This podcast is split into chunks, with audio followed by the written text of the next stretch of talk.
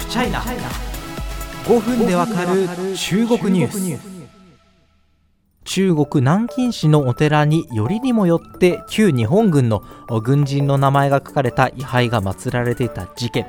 えー、思いもよらぬ飛び火の仕方をしました、え、中国で夏祭りと題されたイベントが NG ワードになって批判が殺到開催できなくなってしまったんです。今回はですねこの事件から私たちが受け取る教訓というのを考えていきたいと思います。今後中国で日本風の夏祭り開催できなくなるんでしょうか。さあ今回この一件があって取材したのは、えー、ポッドキャストにもですね過去ゲストで出ていただきました、えー、中国のサブカルチャーに詳しく現地でアニメなどを題材としたイベントも手掛けている MIC ジャパンの峯岸博之代表です。峯岸さんはですねこれ前回もですねちらっとお話ししたんですけどなんで南京のお寺の騒動が同じまあ同じ時期、同じタイミングではあったけれども、南京で開かれる夏日祭り、夏祭りに対するバッシングに飛び火したのか、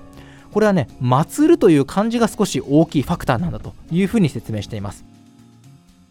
祭りという漢字は日本と違って中国では祭る、まあ、先祖の魂とか、まあ、御霊とかを祭るですね。祭るという意味合いが強い。そのため寺の騒動が夏祭りへのバッシングに飛び火したのではないか。ネットユーザーの怒りをメディアやインフルエンサーらが拡散させ政府機関などが対応を始めた印象だというふうに分析なさっています。今回ですねあの夏日祭りとついたものもう一気に政治的正しさを失ってしまって、えー、開催不可能となったわけですがまあ、今後もですね日本のアニメとか漫画とかコスプレを題材としたイベントは、まあ、変わらず開催可能だというふうに話してます。ただしこのタイトルだったりえ演出の方法っていうのは少しこれから新たに気をつけるポイントが増えたというふうに指摘します。知り合いの中国の事業者も今回の一件でイベント中止を余儀なくされた。今後は祭りという文字が入ったものや鳥居を使った演出なども難しくなる。気をつけるべき点が増えた、まあ、このように峯岸さん話してます。さあこれまでこのポッドキャストで何度か話してきましたけれどもいわゆるですね、まあ、どこの国にもあるのかもしれませんが、まあ、歪んだ愛国心がですねネットで増幅されやがて、まあ、いわゆるキャンセルカルチャーといいますかねこれはもう取りやめるべきだみたいなねキャンペーン化して実害が生まれるというようなケース中国でも相次いでます。例えばですねあの一番極端というかあのなんというか記憶に残りやすいものを言うとクリスマスやりませんというのがありますね。あの日本でもですねあの一部の僕みたいなあの日陰に生きる人間から支持されそうなまあまあそれはいいんですけどもまあこれはちょっと中国は中国でまた独特の理屈があって要は外国伝来のものだからっていう理由なんですね。我々中国には優秀な伝統文化がある。だから伝統的な記念日を過ごせば良いのであって外国伝来のクリスマスなどを祝うべきではないみたいなことを本当にこれ冗談じゃなくてあの一部地域でですね言い出してるんですよ、まあ、数年前から。これがあの中国の主流では全然ないと思います。あの中国のほとんど大多数の人特に大都市の人は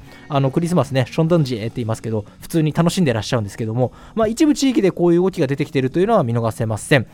あとはですね、あの私も結構力入れて取材してきたテーマではありますけども、あの中国の東北部大連にあの京都をですね再現した街並みを作ろうというプロジェクトが存在したんですけど、これも日本風を前面に押し出しやがってってことで、もう批判が相次ぎに相次いでですね、あの地元の政府から営業ちょっと一旦取りやめろやっていうふうに言われました。再開した時には日本風、日本要素というのは排除ということになりました。なんでこういうものが広がるのか、もちろん中国で一種この排外主義的なあの考え方と表裏一体の愛国心が普及されてるという点も見逃せません。それにですね、なんていうか、政治的正しさっていうふうには中国で言うんですけども、なんかこれを思考停止で叫んでおけば間違いないみたいな、あの、なんていうか考え方のセットみたいなものも一種あると思うんですね。それを叫ぶことで、あの、言論の自由がですね、必ずしも保障されない中国において、自分は安全な側、政府に奨励されるような側にいるんだっていう、多分心理的な安心感もあるでしょうし、あの、前回もちらっとお話ししたんですけど、まあ、あの、動画でですね、人気を得たいっていうインフルエンサーになりたい人も、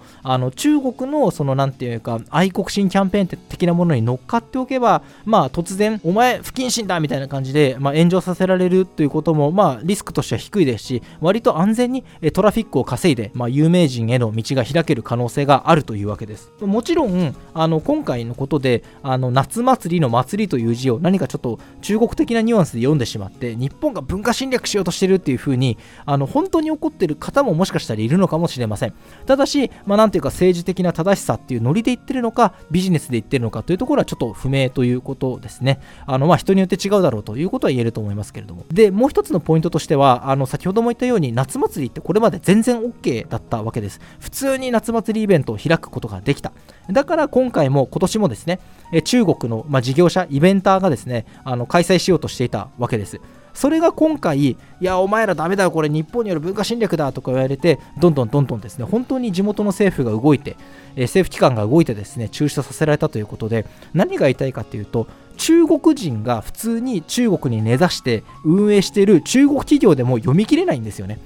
突如こう発生するポリティカルコレクトネス政治的正しさによるこの剣で叩かれるっていうのは中国の人でも読み切れないと。であれならばあの中国の文脈を必ずしも理解しているとは限らない外国人である我々にはこれはもっと難しいことなのかもしれないし完全に読み切るのはもはや不可能なのかもしれません。まあ、中国には、えー、注意すべき炎上がありますよ、それは完成ボイコットですみたいなことですね、えー、過去にもお話ししたんですけども、あの外資系、何々国、何々地域の企業を狙ってやるっていう完成ボイコットはもうそれはあの政治的リスクとして捉えるべきなのかもしれませんけれども中国はやっぱりこう民間発ボイコット中国企業もですねあの外国企業も中国企業も無差別にぶったたくようなあのこういう、まあ、ポリティカルコレクトネス政治的正しさというのがあるというのは一つ特徴だと思います。